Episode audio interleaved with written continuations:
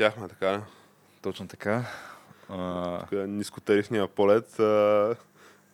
е, що, що да е нискотарифен? Ти, Е, ти верно искаш вече да намекнеш, че какво... А, сме Еми, някакви долнопробни ли? Да, не, знам, бе, че не се опитваме да... да спестим от разходи или нещо такова. Не искам че... да намеквам такива неща, Геш, обаче ето те нашите зрители. Тук вече е 102 епизода. Един път не са видели някакви сандвичи, се носят нещо, топла храна, кухня, това, онова. Няма някой, както примерно си говорим тук, тече си епизода, изведнъж да нахлуе някой с една количка и да продава парфюми и, и часовници. Факт там, е, че няма го това, да. Нали, оригинални, естествено, Е, всичките. Обаче на някакви, И вечно- как, вечно как на се промоция. казва, на сток цени. На сток цени, вече на промоция, адската оферта. Да. Но от друга страна пък на това футиолче един път е нямало някаква сглавничка нещо да се сложи това, но по-така джиджоно. Е, няма, ама пък имаш ли място за краката? Сега, между другото, Между място другото, за краката горе-долу- много, много нямаме. Е, Тук обикновено случвало това, се. който е на, на това място, има. Аз в момента имам. А, там третото място и той има, обаче тук втория е малко в по Тяната, когато е, той има приема супер често да рита масата, не знам защо го прави. Нещо Нещо или- много кефи тази маса. Или, или някакви а, нерви такива, не мога да си контролира краката, постоянно е така си ги тресе и, и на време прас, прас, пие по един ритник е тук на това. Е, то все пак а, има известна доза притеснение сега. Може Е, сто пъти да си го правил това, обаче а, излъчваш се, нали, айде не на живо, но пред цяла България. И не само. Е, а, така че може факт. би това да, да му играе по нервите по някаква форма, не знам. Еми, Еми, а все пак аз не бих ни определил като нискотарифни. Сега, да, по-скоро и аз не бих. а, чувал съм някакви истории за подкасти, където хората просто а, записват с един телефон по средата на масата само звуки и това представлява, така че ние сме къде-къде спрямо това равнище. Вече. Вече, да. Защото началото беше, айде с телефон никога не сме били, ама рекордърчето. Е, да. Но то си имаше и своите, нали, и своя чар и своите А предимства. от друга сега. страна пък а, те сигурно тия хора са дали два бона за телефон, така че Факт. може, може и да е звучало добре, не знам. Сега, то на нас Няма как да говоря без да съм слушал. Целия ни се тъп, нали, не е два бона, така че М. няма как да знаем. Ами, ние какво геш, да почваме да отправим поглед към дъската и да почваме с хепанинг рубриката, не? Еми, освен да така да направим, да. Да задвижим един бърз хепанинг да направим. Да. Преди това, и- това е камък ножица хартия, подкаст за култура, нови времена и още нещо. И отново налазваме БГ ефира като така медийната чума направо. Говорейки удобни и неудобни истини. Случая, първия да знам, първо, първата точка нали, в хепанинг рубриката, предлагам да е наболелия проблем за свинската чума. Сега, в интерес на истината, Геш, ти може би не знаеш, както и така голяма част от нашите зрители, но Абе, аз съм имал така сериозно вземане даване с а, животновътство и конкретно с свиневътство. Така ли? Сега, вярно в доста по-така малки, да ги наречем, домашни условия. Тоест, а, имал си село, където сте гледали едно прасе, да кажем. Е, не, не, не, Защото това е такъв тип опит и аз имам. Сега, повече от едно. Сега, може би са стигали в някакви периоди до 5, 6, 7, 8 прасета. Е, това вече е сериозно, да.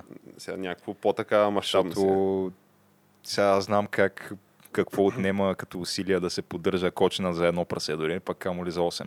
Там вече си говорим за Ежедневни сериоз, усилия. сериозни усилия, да. Така е, да, ама от друга страна пък те са такива доста, би ги нарекал, мили и интелигентни животни в интерес на истината. Ако трябва да развенчаваме някакви мисконсепшени и предразсъдъци за прасетата. Доста хрисими животни, особено като ги нахраниш така. Като им кажеш, айде, гоше, гоше, ох, ох.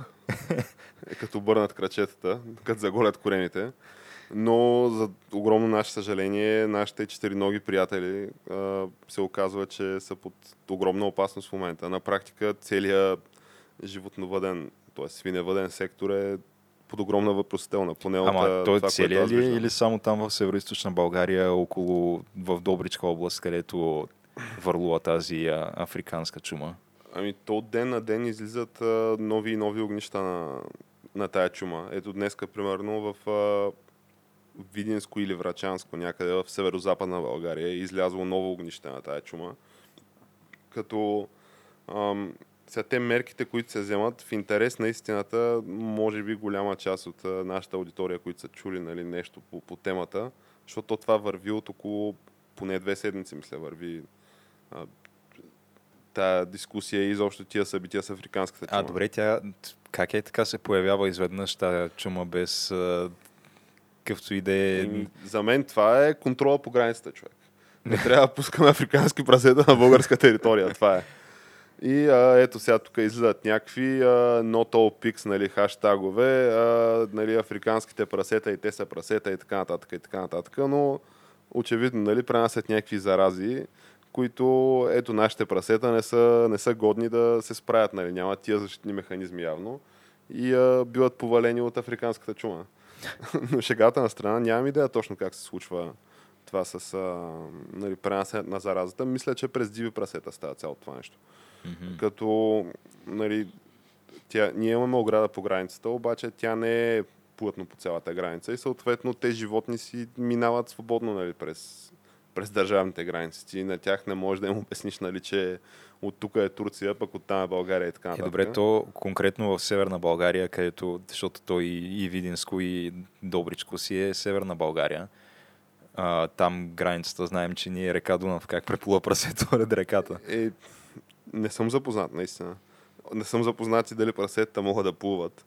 Но може да съществува нали, вариант, който някакви други нали, животни пренасят тази болест, без да самите те да са... Тоест, те са заразени, ама те са само носители, нали? Мгм. Те не измират от тази болест.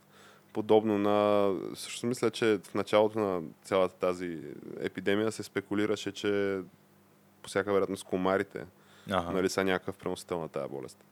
Е, добре, и то в крайна сметка те заболяват прасетата от тая чума и а, какво точно се случи, защото аз сега не знам това първо опасно ли е за хората, околните. И до момента информацията, която се спуска от а, информираните ръководни нали, и административни органи е, че няма опасност, нали, пряка опасност за хората.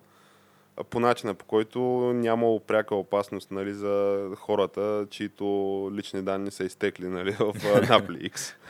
Ама това какво точно означава, ми е трудно нали, да, да гадая. Твърди се, че няма опасност за хората, просто самите прасета а, измират, измират на талази от тая чума. А, до момента са установени, мисля, че няколко огнища, огнища на тая чума, може би поне пет, като те и разни така високопоставени фактори от Европейския съюз, нашите брюкселски приятели и партньори, а, директно в прав текст казаха, че е добре да си, опеча, да си опичаме акъла, ако не искаме да загубим целия сектор. А, като то това са някакви апокалиптични прогнози, обаче факт е, че понеже аз напоследък малко повече гледам новини, а, стоя си вкъщи по една или друга причина, М. а, и имам възможност така да се информирам от, а, за дневния ред на обществото, така най- най-общо казано да го обобщим от а, новинарските емисии. М. И това е винаги, може би, първа, първа новина. С нея се отварят новинарските емисии, като информацията от днес по обед е, че а, министъра на земеделието Теменушка Те, аз им чуш, че Теменушкова. тия министри толкова често почнаха и ги сменят, че вече въобще им изгубих. Не, не, кой- тя си е константен кадър. Тя е Но, от дълбоката да. банка на кадри нали, на управляващата коалиция. Тя си е там отдавна. А, нали, тя твърди, че айде сега нали, да не тълкуваме нали, превратно и буквално думите на европейските приятели и партньори. Много е лесно да се подаде оставка. Нали. Не иска да бяга от отговорността, ми иска да вземе адекватни мерки, за да се справи нали, с този проблем. Като нещата са супер сериозни, мерките, които последно нали, се обсъждат и които вече са взети, са в България е имало 56, мисля, свинеферми, такива крупни индустриални нали, мащаби, гледане на свине. И във всички тия 56 свинеферми ще има експерти на там, Министерството на земеделието, плюс военна полиция, плюс, а, мисля, даже и жандармерия. Еми, то вероятно е да- необходимо, защото ако първите експерти на Министерството на земеделието установят нещо и крайна сметка се вземе решението, че трябва някакви животни да се избиват, е доста вероятно да има някаква съпротива от страна на собствениците на тия крупни свинеферми, когато тогава ще влязат в действие въпросните военна полиция и жандармерия. Ами, Поне аз така си го обяснявам. В Велико Търновско имаше заповед издадена да се умъртвят 30 000 глави прасета в една от фермите, като това 4 дни след издаването на тази заповед към момента още не е факт. А, има резистентност нали, от а, съпротива от собствениците на тази свинеферма. И то лесно може да си я обясним, защото да речем, че 2 лева живото тегло на едно прасе, примерно, и е 100 кг нали, средното прасе, 200 лева на прасе, супер груба сметка. А, 30 хиляди по 200 е... Колко прави? 600... 6, 6 милиона, милиона, може би. 6 милиона, да. Това са някакви огромни финансови загуби, като това ти е загубата от пропуснатите ползи, ами отделно това, което си инвестирал в нали, храна, вакцини, гледане, труд. А и спокойно може да влезеш от а, едно такова събитие с 10 милиона вътре и това да значи абсолютна съсипия на бизнеса ти и потенциално... Ема и... това при положение, че всичките тези прасета са собственост на един конкретен а, животновът. А то, това е, на 10 те, животновъди тези са... разходи са разпределени все пак равномерно. Еми, случая става дума нали, за една ферма. Сега колко са собствениците, дали са един човек и е вътре с 6 милиона или са 10 човека и са вътре по 600 хиляди, пак си вътре стабилни пари. Е, вътре си, ама в крайна сметка сега аз не съм запознат естествено с а, първо колко е сериозна заплахата от тая чума, второ колко сигурни са данните, които получаваме от експерти, Министерство на земеделието и така нататък, но в крайна сметка, ако е за всеобщото благо, в крайна сметка трябва да се направи това. Не, не, то това е безспорно, че в такива нали, ситуации трябва да се действа, се пресече тази зараза, защото то това от една страна, добре, ама то може да стане и сериозен международен проблем, защото тук може да плъзне към, към целия Балкански полуостров. А, това от една страна. От друга страна, той българина, знаем, че така по коледа, абе, тачи си свинското. И, И да. може да се окаже, че този сектор е в някакъв тотален крах и да нямаме възможност да задоволяваме дори вътрешното потребление. Ние и в момента мисля, че само около 50% от вътрешното потребление се задоволява нали, с Другото е местно внос. производство. Другото е внос. Но може да се окаже, че по това време до година на практика няма, този сектор е абсолютно изтрит от лицето на земята. Еми, значи, какво от сега купуваме яко свинско и да пълним фризерите, защото ще му скочи след някой друг месец цената двойно, може би. И какво от фризерите вече правиме спекулката, след това продаваме на частно така да. Ебе, сега ти дори да не продаваш, въпросът е ти да си имаш за себе си пък. Запасиш Да. да. сланинката, а, Еми рибичката, всичко, защото, както знаем, от, филенцето. от прасето нищо не се изхвърля и всеки обича различна част от прасето. Аз обичам почти всичко, честно казвам. От към месо, нали, сега някакви неща, там чревца, шкембе и а, уши, тия не ги ям. Да. Тоест най-вкусното М. не едеш. да, обаче, виж, от месото всичкото го ям. Еми, може би сега е добър момент да, не знам, то по-скоро не бих апелирал нали, нашите слушатели и зрители да го правят това, защото вече има върлува тази зараза. А, още повече обаче, че към тия мерки с а, жандармери, а, военни полиции и експерти на Държавен фонд земеделие, има и нали, мерки отвъд а, тия 56 свинеферми, а именно в радиус на 20 км от така свинеферма а, влизат в сила така наречената мярка заден двор, което значи, че а, дава се някакъв срок от нещо от сорта на, седми, на рода на седмица на всички стопани, такива частни стопани, които си гледат прасета в задния двор. М. А, им се дава нали, срок от една седмица да бъдат изколени тия прасета, след което общо взето а, почват проверки нали, по места, по къщи и отделно ще има и някакви КПП-та, а, където ще се гледат автомобили, каруци, включително и каруци, дали превозват някакви скатани прасета под задните седалки, там по ремаркета, под сено, под а, тайници, всякакви такива. Бе, Ситуацията е супер сериозна. А, като то това е накратко. Историята в а, развитие, сериозно. Предстои да видим какво ще се случи, обаче а, възможно е да има много трайни последствия това. А, между другото, ти каза, че си следил повече новините по телевизията, където нали, това се е обсъждало във всяка една емисия, докато аз по-скоро следих случая през социалните мрежи.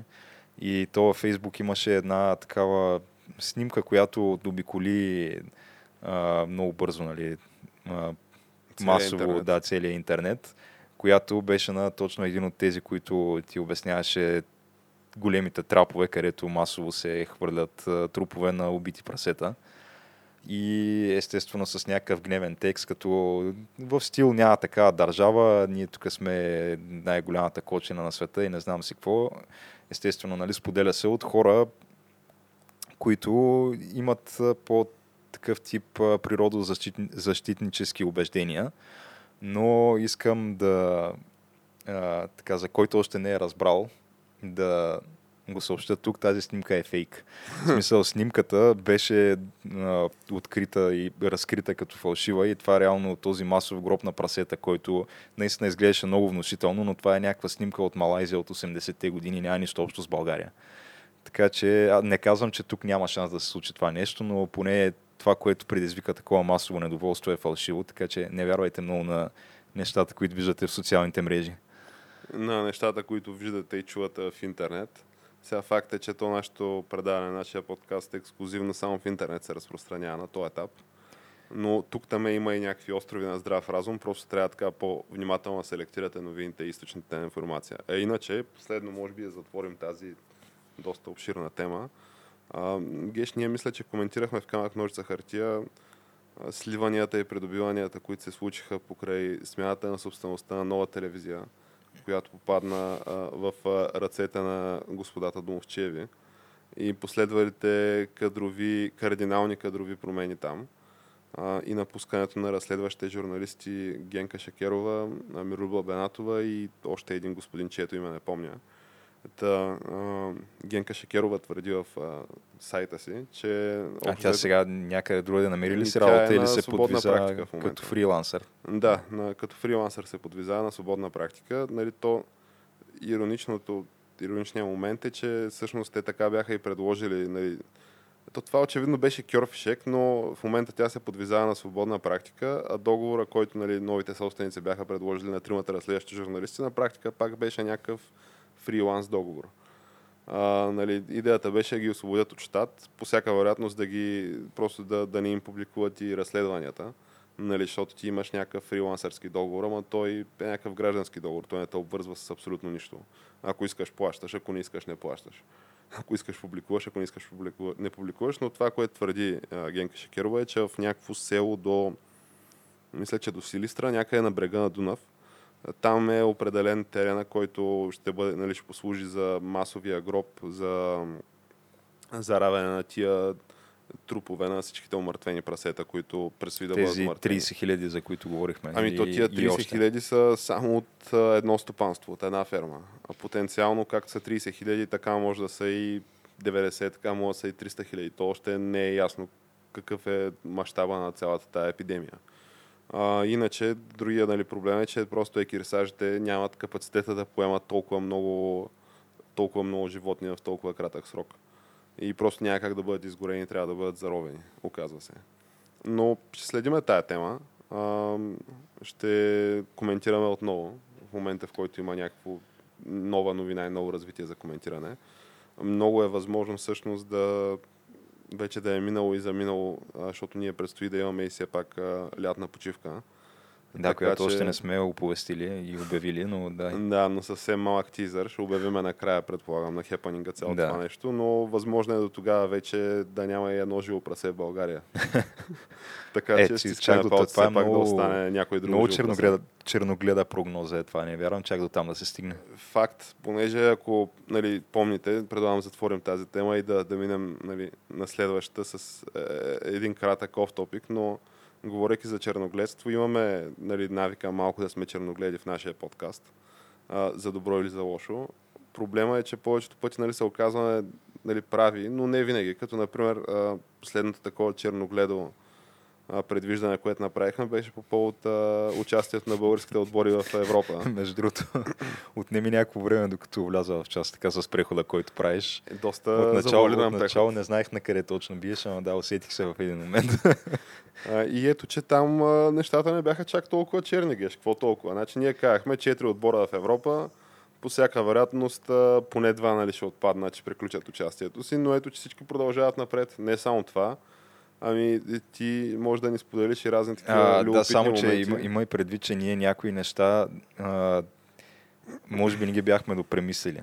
Защото първо те четири отбора продължават напред, но де-факто ние не бяхме учели факта първо, че Локо Пловдив, които са носителите на купата, почват директно от втори кръг, така че те нямаше как да отпаднат в първи.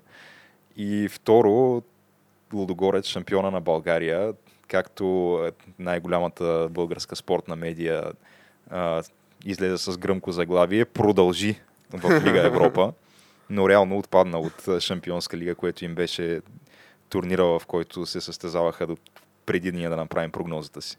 Така че прогнозата ни си е точна. Два от четири отбора. Що два бе? Ама не два, всъщност това е добре, ама Локо Един- Пловдив си продължават, въпреки че те реално прескочиха първи кръг. Абе, общо взето май всички продължават до момента. нали Да, така? да кажем, че да, е, надминаха очакванията. Надминаха очакванията определено. Но ето, че има и други такива български медии, които са доста по-позитивни нали, в оценката си. Ето, примерно, ние ако трябва да коментираме нали, а, Лудогорец и отпадането им от а, Шампионска лига в първия кръг, по-скоро бихме използвали гръмки нали, думи с негативни канотации, като да речем провал и фъшване. Защото то си беше такова, да, беше Защото монументално беше фъшване. Такова, да. Докато пък ето, че има нали, други така медии, чиято, може би, редакционна политика е доста по-благосклонна поради някакви любопитни нали, факти, свързани с хранилка при един или друг бизнесмен и една или друга медийна група. Може би, не знаем, нямаме доказателства. Но те предпочитат да гледат нали, на чашата като наполовина пълна, а не нали, наполовина празна, казвайки, не използвайки думи като провал, резил, ами а, ура, продължаваме напред. просто в другия по-фъшнал турнир. Не, те да просто наречем. избират да гледат винаги от добрата страна на нещата, което сега това си е един такъв светоглед, който аз не мога да виня никой, който избира по този начин да живее, даже, По-скоро даже приветстваме. по-скоро похвално, да. Но ако трябва все пак да апдейтнем тази прогноза, в интерес на истината ние тогава казахме, че поне един отбор ще отпадне. Така че бяхме прави, мога да, мога да кажа, с отпадането от Шампионска лига. А сега това, че продължаваме напред в Лига Европа си е някакво малко, как се казва, такова а, пф, чиста формалност, нали, от гледна точка на нашата прогноза. То е някакъв вид утешителна награда, да кажем. Но ако трябва да прогнозираме отново нали, колко от тия отбори всъщност ще играят в групи, а, Не, в групи 0. Аз сега мога да ти го кажа. Просто защото- Към нула, да. Защото ти а, не знам дали си гледал какви са евентуалните следващи съперници на всеки един от отборите, но сега то, те в, пак в същата водеща наша спортна медия бяха публикували един списък от може би между 20 и 30 отбора като потенциални съперници, защото то не се знае кой кого ще отстрани. Въпросът е, че в този списък от между 20 и 30 отбора аз видях максимум преброявайки се на едната ръка, пръстите на едната ръка отбори, които евентуално има някакъв шанс да бъдат отстранени от някой наш отбор. Всичко останало беше никакъв шанс. И то това е дори само за трети кръг. То след трети кръг има плейоф, където Имаше влизат плейоф, още да. по-тегавите отбори. Да. Там ти влизат вече отборите от топ първенствата, които там шансовете са още по-нищожни. Там вече Поне е за, към... айде да кажем, поне за Левски, ЦСК и Локо Пловдив, понеже те са не поставени в следващите кръгове, докато Логорец ще бъдат поставени и ще имат на теория малко по-лесен съперник. Само, че то като гледаме и за тях такова нещо като лесен съперник няма. Защото те играха с а, исландския Валур Рейкявик. А, като първия матч направо си бяха паднали като гости и отбелязаха някакъв а, такъв а, и те не знаят как изневиделица паднал гол в 93-та или 4-та минута, за да стигнат до един на един. Така че да, запазиха добри шансове за реванша в България, но като нищо си бяха загубили и този матч. Така че и те не показват някаква завидна форма. И Е, аз не съм голям е, оптимист. Геш. Знаеш как е, както нали, казват родните футболни фактори, а, когато трябваше да играем, играхме, помните, САЩ 9-4 от една страна, а от друга страна, ето виждате как е, футбола се развива. Нали? Няма вече слаби отбори в Европа. Е, така, така е. че а, можем само да гледаме нали, позитивно и да продължаваме напред. И говорейки за продължаване напред. А, На, се но иска- както казахме, за, че може до следващия ни епизод, който нали, ще обявим кога ще бъде, а, да няма вече нито едно останало живо прасе в България, а, аз мога да кажа с почти 100% убеденост, че до тогава със сигурност няма да има останал нито един български отбор в евротурнирите. То И това, вече е, е по-скоро реалистична прогноза, отколкото черногледство като предното. по-реалистичната прогноза от двете, това е със сигурност. Еми, добре, Геш, аз тази тема мисля, че така затворихме. апдейтнахме си прогнозите, които остават все така черногледилови, но бих казал доста стъпили на здрава и разумна основа в случая, що се отнася до българския футбол. Ами, значи, то само да направим сега едно по-бързо такова обобщение. Те Левски отпадат още в този кръг, защото първия матч го загубиха с 3 с на 0. 3 на 0, да, от а, Аек Ларнака. А, Лудогорец, да кажем, евентуално ще продължат, ако се стегнат и бият в България. Така че имаме до, до момента един отпаднал, един продължил. А, Локо Пловди спечелиха първия матч. А, бих казал по-скоро изненадващо. Срещу а, тези, как им беше името, Спартак Тарнава. Спечелиха с 2 на 0, мисля, с 2:0, като, да. да, като домакини, ама с две дуспи. Сега вярно играха добре, играха надъхано, ама пред пълен стадион в Пловдив, което оказа се, че първо, че това е първи европейски матч изобщо, който се провежда на стадион Лаута. И второ, първи европейски матч, който се провежда в Пловдив от много-много години насам. Може би а, над Да, те 20 години. Ботев играят в Бургас, мисля, обикновено. Да. А, така че беше пълен стадиона, беше футболен празник, Празник за града. за града, да. Да, дадаха им наистина на криле трибуните и биха, ама дали ще имат същата успеваемост в реванша, далеч не съм убеден. 2 на 0 дават добри шансове, бих казал аз. Да, да кажем, че дава. ЦСКА спечелиха с 1 на 0, но с а, невероятна мъка. Реално то това им беше единственото положение в целия матч. И както знаем, там има в момента сериозни сътресения, треньори играчи, не е особено добра атмосфера в съблекалнята, така че и там те са по-скоро аутсайдери в реванша. Но да кажем, че продължат. ЦСКА след това трябва да играят срещу Зоря Луганск или как точно се произнася този град, не съм сигурен, в Украина. Луганск, Но, да. да, това е отбор, който последните, мисля, че миналата година игра в групи на Лига Европа, игра срещу Манчестър Юнайтед, даже не се представиха зле. А, Локо Пловдив евентуално ще се изправи срещу Страсбург, ако продължи. А, докато Залевски, сега не знам дали има смисъл Там да спомена, от да 3 на 0 коментираме. дори да се случи някакво невероятно чудо и да бият с 4 на 0 в България или с 5 на 1, може би. А, ще се изправят срещу белгийския шампион а, Генк, така че и там изгледите не са много добри, да кажем. В крайна сметка, според мен, играем за програма Максимум ще бъде достойно отпадане на всичките ни отбори а, и да речем някаква победа нали, на Лешки с 2 на 0, такова, че да мога да кажем ей за малко, нали, или там нещо 3 на 0, според мен е трудно, то няма, няма Не, да стане това. Почти невъзможно. Ама да. там 2, 2 на 1, 3 на 1, нещо е такова. Нали? Абе, колкото да си кажем, е, нали, както каза инженер Георги Иванов Гонзо след загубата с 4 на 0 от Лацио, нали, като домакин, да кажем, нали, ето, И- изтървахме ги. изтървахме ги и тотална липса на мал шанс ни гони.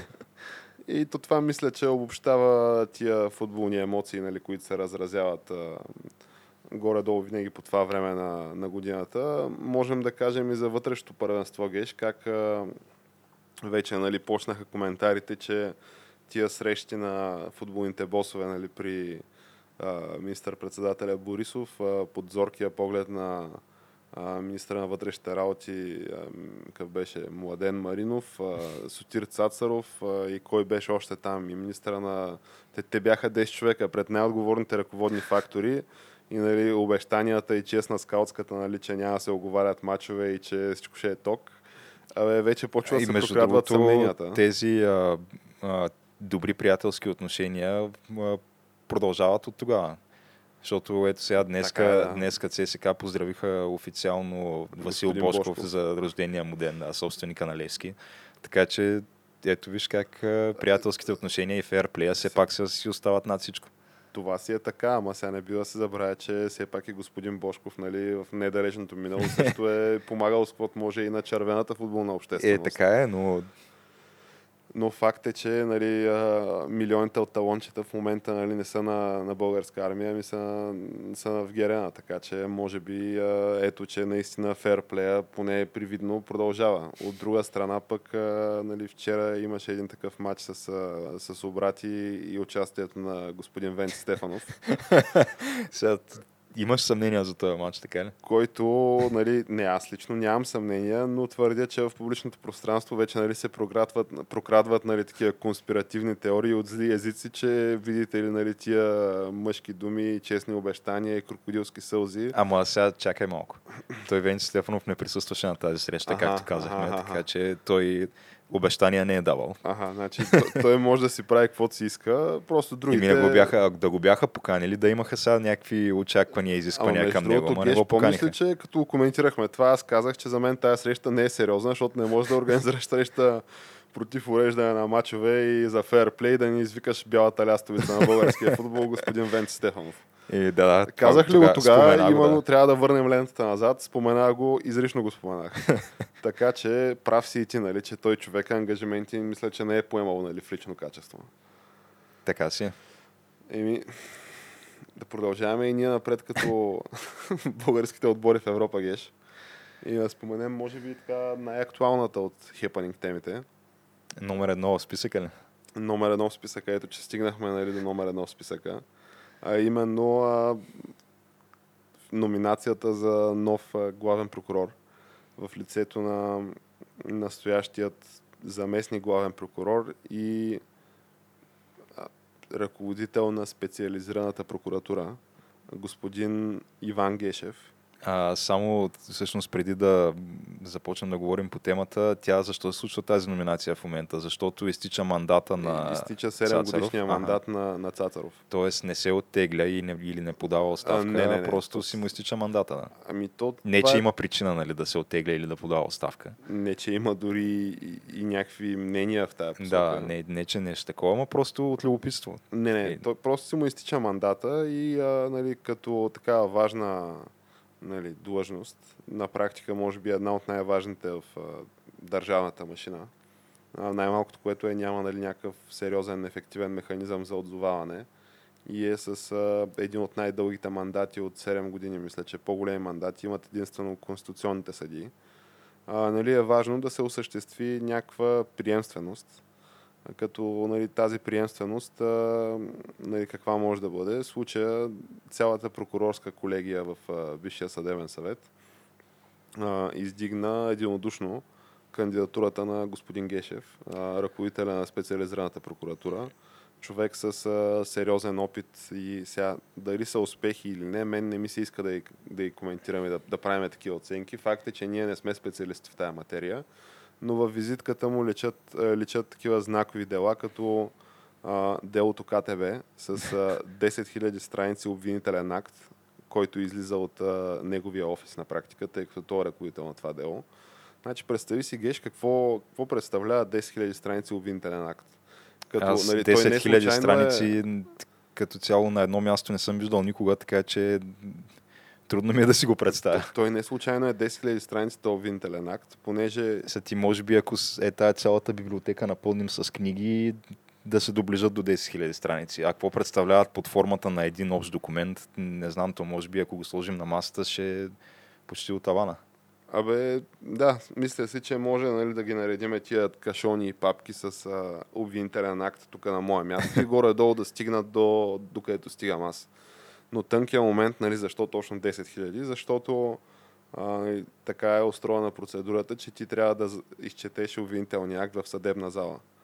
А, Преди да започне да се гледа делото, така ли? Еми да, то все пак обвиняемия трябва да знае нали, точно в кого го обвиняваш.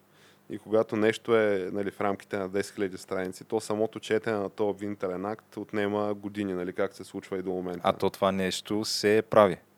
В смисъл, Това- той този обвинителен акт, предполагам, да се четете. А, не, не, мисля, че беше изчетен и вече нали, се снимат показания от там основния свидетел на прокуратурата. Аз честно казано, наистина се чувствам на тия хора, които са присъствали в съдебната зала по време на четене на този акт. Това трябва да са, не знам какво количество кафета и енергийни напитки да се изпили, докато се изчете това нещо. Ами, то за да въпросът останеш е, буден. Докато се чете това нещо, безвъзвратно се губят нали, дирите на парите и извършителите и общо взето да накупуваците увисват цени 4 милиарда лева. А, но това са някакви бели кахари. Нали. В крайна сметка важно е, важното е справедливостта да възтържествува. Това е нали, един момент от визитката му. Другия нали, важен момент от визитката му е ам, на господин Гешев, единствения до момента кандидат за длъжността и наследник главен прокурор. А, Той е единствения окончателно, защото нали каже, че е изтекал срока вече. изтекал е срока, да. То ще стигнем и до там, да има нали, любопитни моменти и с срока, но друг нали, важен знаков момент от а, визитката му е делото Иванчева, а, където лично той ръководи акцията на специализираната прокуратура по задържането на, на кметизата Десислава Иванчева и нейната съратничка, сподвижничка, там, служителка. Петрова ли беше? Как Биляна беше? Петрова, да. мисля, че беше другата дама. Като ги държаха, нали, първо ги хванаха на, на, на, на Гурко и Васил Левски. Да. Там ги задържаха. В спортната палата бяха, мисля, че около 10-12 часа. Снимаха се яко с медии. А те само дет не ги проснаха на земята по белезници, нали, насред жегата. Беше страшно шоу. А, сега факт е, че първоначално нали, свидетелствата и твърденията на господин Геше в публичното пространство за някакви доказани престъпнички и за ам, нали, някакви светнали ръце нали, с белязани банкноти и така нататък, мисля, че до момента не са се потвърдили окончателно и безвъзвратно. Но факт е, че в негова защита, нали, в негов плюс, има влезли в... т.е. те не са влезли в сила, но има на първа инстанция четени присъди от по 20 и 15 години, мисля, ефективно за, за вземане на подкуп. Сега, обществото е много разделено по това дело, но то при такива нали, големи, големи и шумни изяви винаги има някакво разделение. Предстои да видим в крайна сметка нали, как ще се произнесе съда окончателно. А, но най-пресният така м- спомен и най-прясната му медийна изява е свързана с а, 20-годишния хакер Кристиян, а, Забравих му името, честно Кристиян някой Да. си, а, който нали, там акциите по изобщо задържането и а, обвиненията отново ги движи специализираната прокуратура и офиса на господин Гешев. А, като на практика една фирма беше затрита, вече не съществува нали, ефективно, не, не работи, доколкото знам, не извършва никаква дейност а, фирмата TAT Group, която е обвинена в а, кибертероризъм и киберрекет. А, понеже, видите ли, имали наглостта нали, тия хора от тая фирма и включително и Кристиян, а, белия там или черния хакер, както искаме да го наречем, да търси в, а, Бели, бял хакер е той. в, а, в, д- в базата данни на НАП, да търси по ЕГН данни за министър-председателя господин Борисов, главния прокурор господин Пеевски и медийния магнат и виден парламентарист господин Пеевски а, да търси по техни нали, егенета данни в, а, в тия изтекли нали, регистри на НАП, което само по себе си, явно според господин Гешев, е абсолютно скандално и абсолютно наказуемо. Та това е друго нали, знаково дело, което в момента са и разследване, което се ръководи от него. А, иначе, относно този срок за номиниране на други кандидати за това състезание, а, той изтече днес и а, нали, в част от а, българската общественост беше назряло едно такова напрежение. Даде се един ултиматум до днес да се постави нали, някаква друга кандидатура за разглеждане, по-приемлива според част от българската общественост, тъй като нали, тази част от българската общественост беше провокирана от а, едно интервю на господин Гешев, веднага след като стана ясно, че той е обзето единствения кон в състезанието с един кон а, за избор на нов главен прокурор, в който по БНТ той твърди в прав текст, че то това с разделението на властите като цяло Абе, не е схема. Някаква отживелица е това. Ако мога да перифразирам думите му, не е схема. а, защото какво значи това разделение на властите? Нали, в крайна сметка всичките там крепят държавата, крепят стабилността. Какво има да се разделят властите? И, Ами, викаш най-добре и да се крепят една друга. ами Защото, да, за какво да се разделят? то, то така излиза, За нали? какво, за какво една друга да се държат отговорни и да си пречат на работата, като може да си помагат и да се подкрепят, нали? Ами той има някаква логика, защото ти представи си имаш нали, една баница.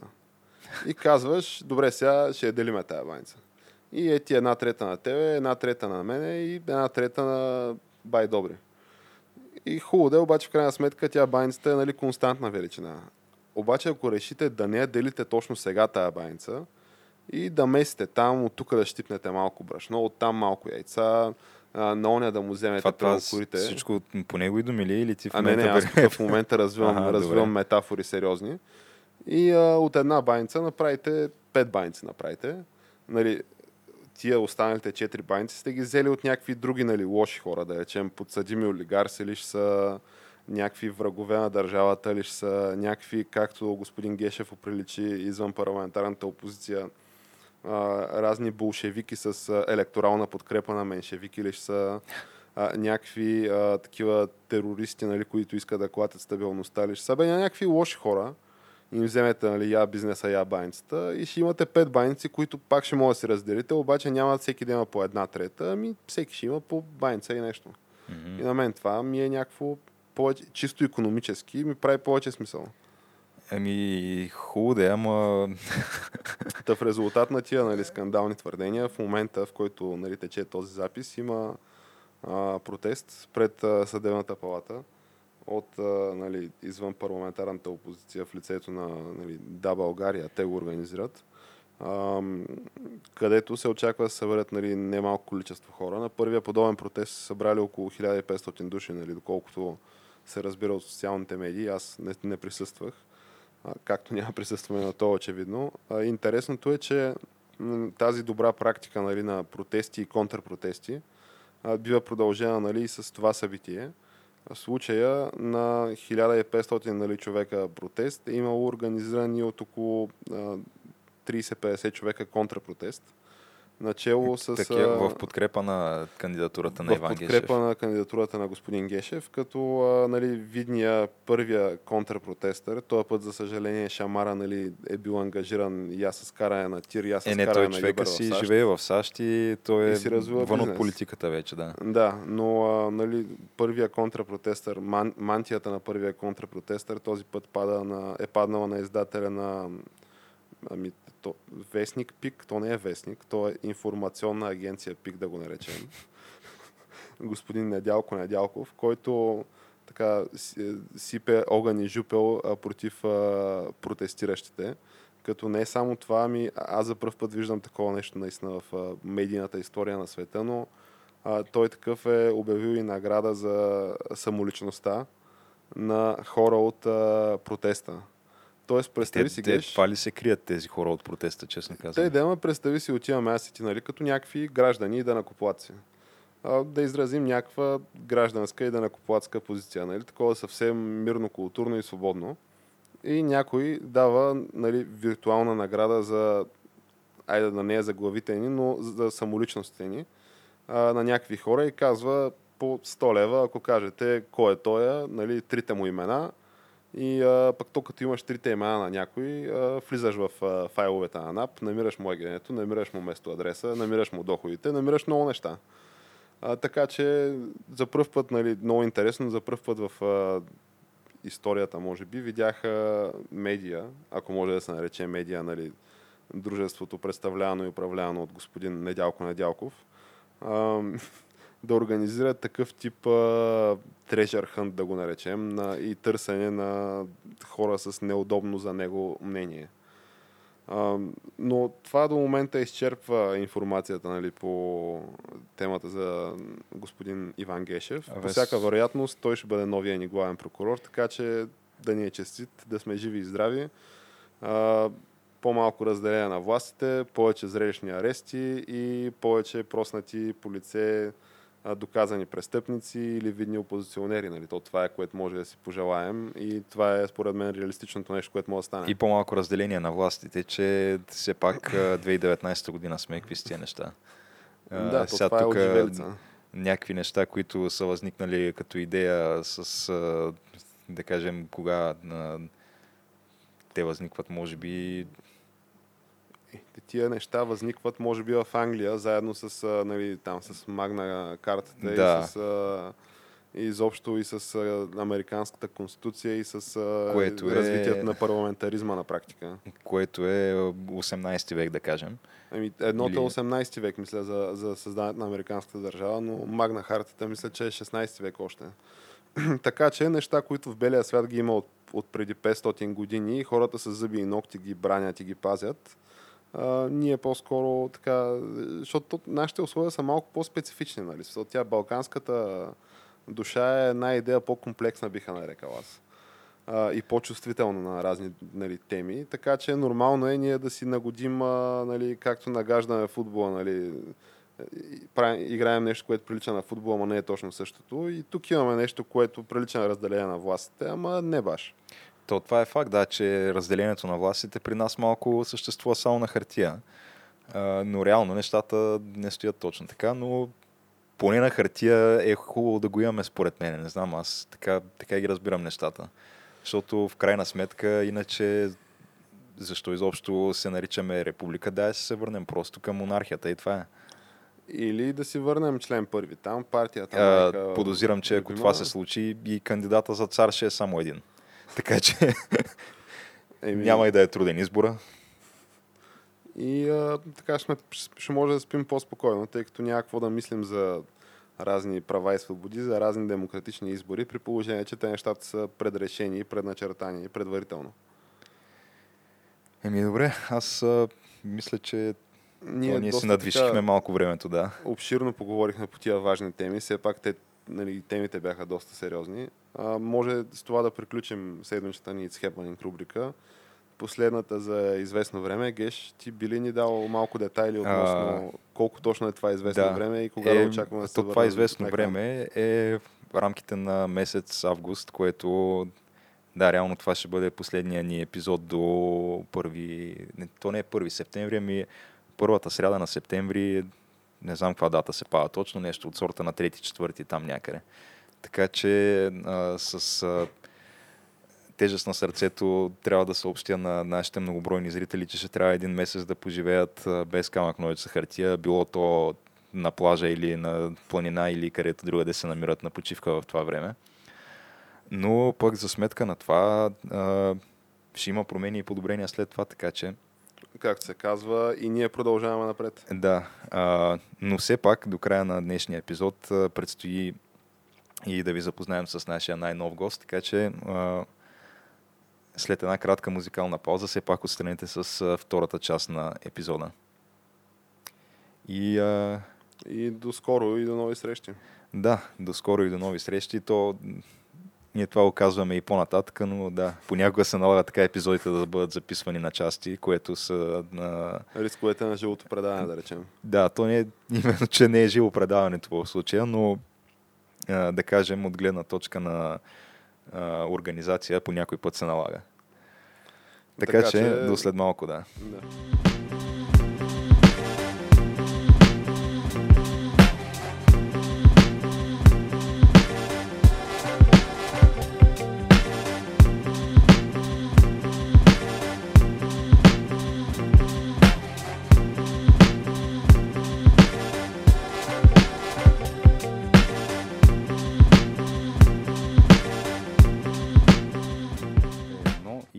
Започваме.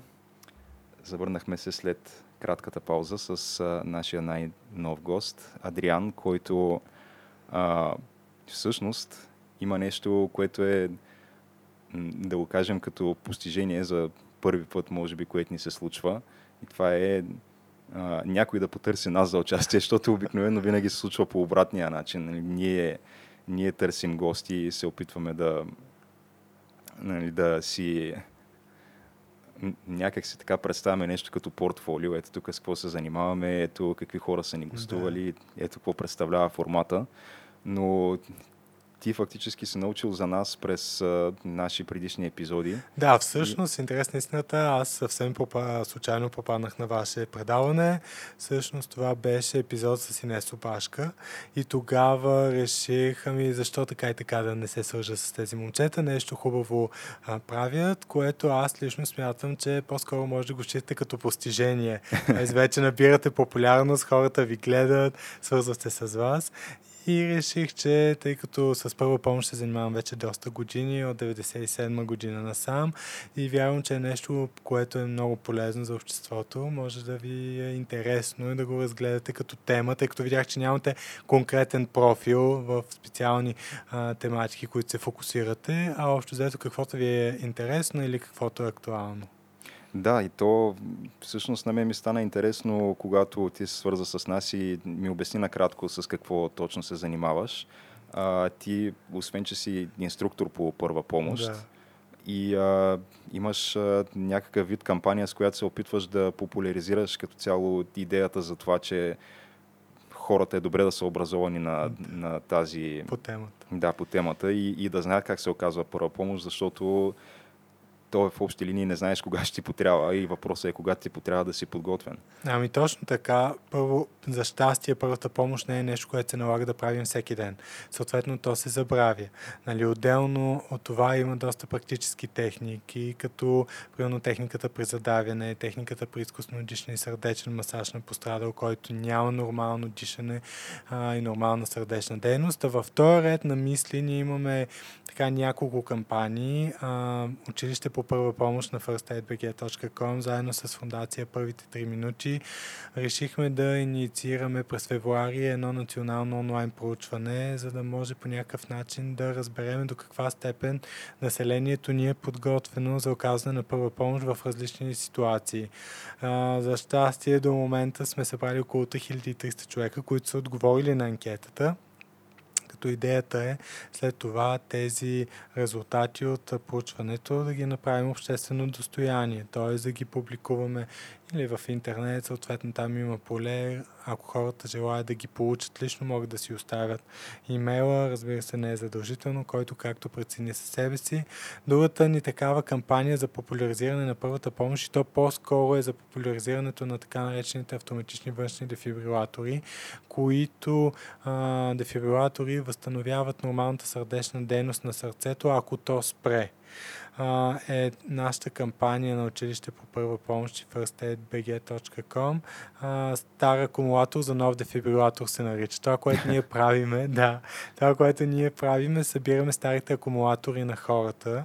Разбира се, те ни ги дават доброволно, не ги принуждаваме, като ги предаваме на вторични суровини. Целта е след това да закупиме въпросите дефибрилатори и да ги поставяме на обществени места, като вече успяхме заедно с фундация първите 3 минути да поставим първия такъв публичен дефибрилатор, обществен, в сградата на физическия факултет на Софийския университет. Да, там се помещава университетския аварийно-спасителен отряд, те са обучени, знаят как да се ползва, но за съжаление, за съжаление, нали, обществото все още не е толкова запознато с темата, защото всъщност хората си мислят, че това е медицинския дефибрилатор, който гледаме по филмите, на който казва 200 зареди, пази се, 300 пази се.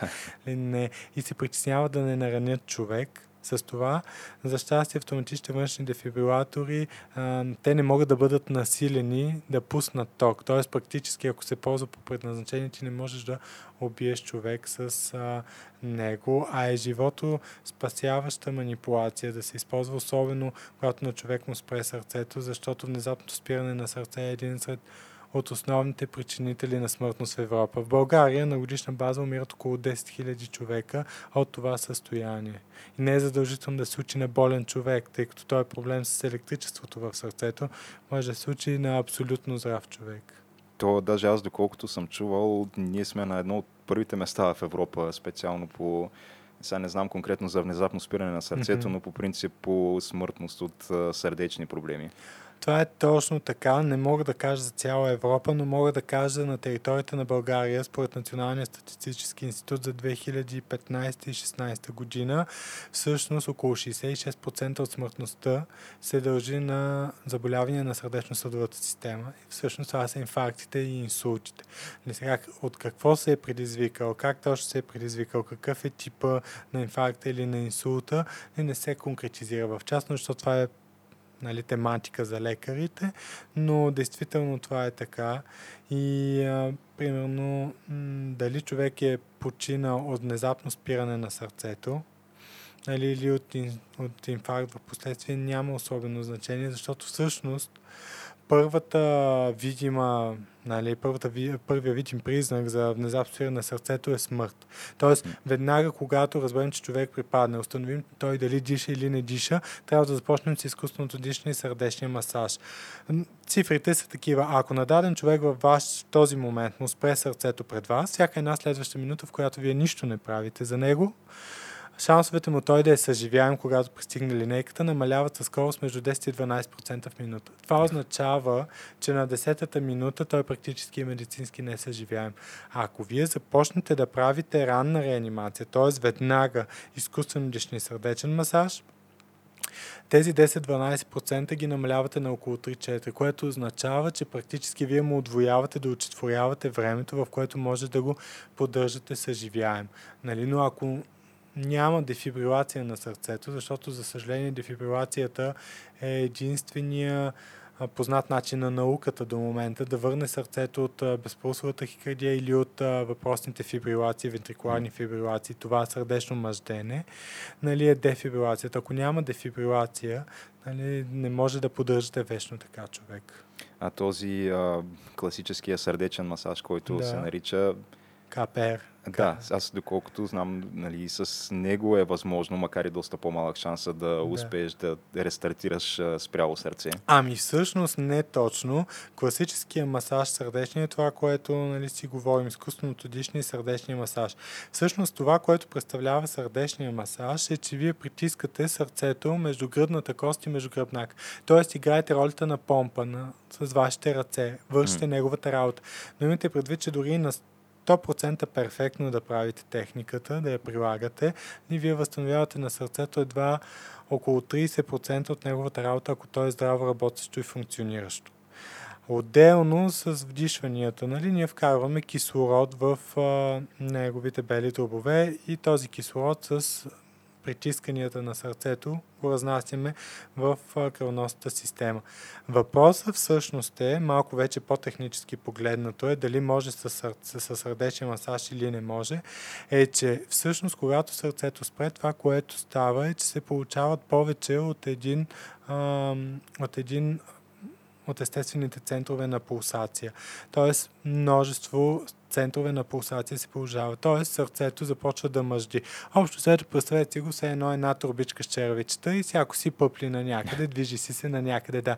Тоест, то не може синхронно да извършва работа. Всъщност, това, което прави автоматичният външен дефибрилатор е да изчисти тези паразитни трептения и да остави единствен естествен център на трептенето на пулсациите на сърцето и то да заработи отново нормално. Тоест малко вероятно е само с тези притискания и а, изкуственото дишане човек да бъде съживен.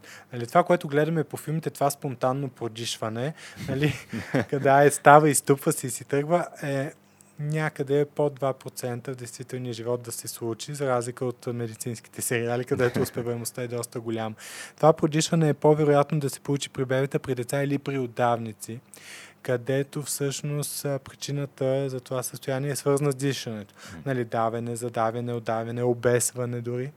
Нали, но при възрастен човек, когато вече по-скоро проблема да бъде със сърцето, това спонтанно събуждане нали, е много, много малко вероятно да се случи. По-скоро с сърдечен масаж и изкуствено ние го поддържаме до пристигането на бърза помощ. А, ти каза, че все още не сте публично опуснали резултатите от да. това проучване, което сте направили. Да. А, макар, че на мен би ми било интересно Интерес. да чуя така, ако има някакви предварителни поне...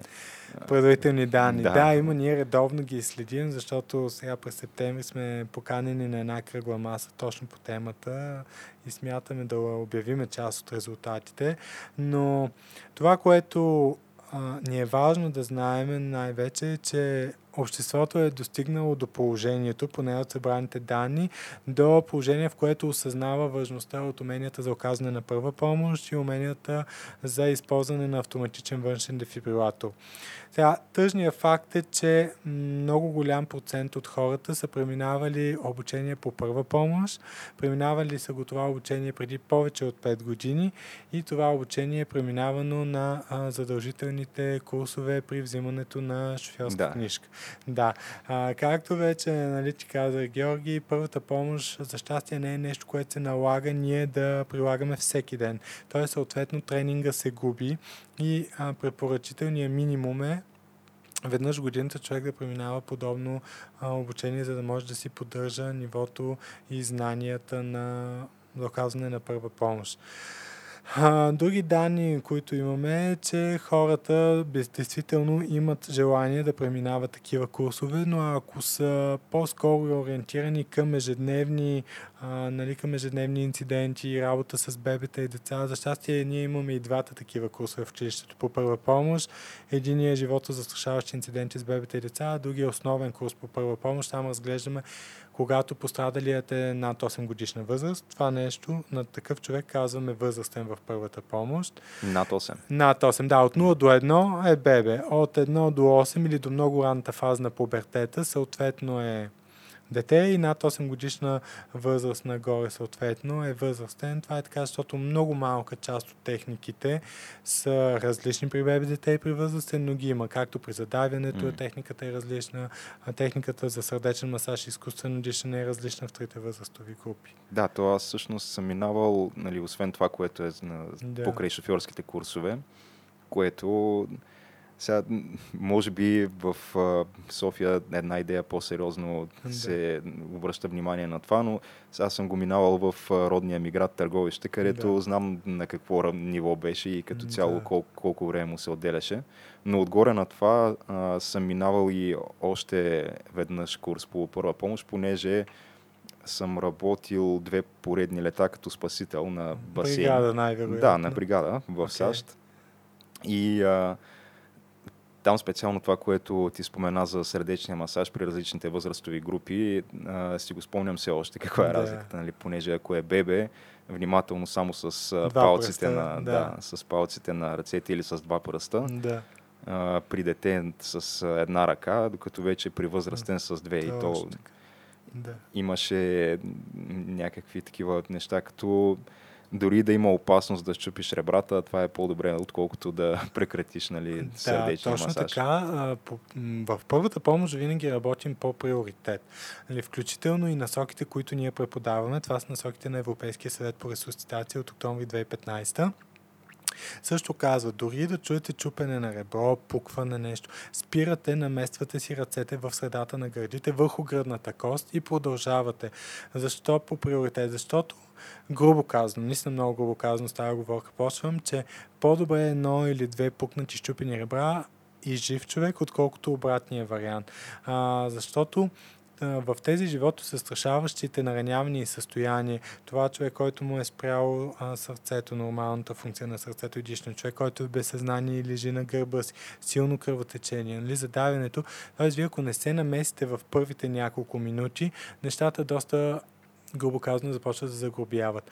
Идеята е такава, че ако а, до 3 минути в мозъка не достига кислород, започват да настъпват необратими процеси, нали, които мозъка няма как да излезе от тях. Не е медицинско чудо, че е имало случаи, в които събужда човека на пета, на шеста минута, нали, без кислород в мозъка, но там вече се коментира в какво състояние ще излезе мозъка от цялата тази ситуация.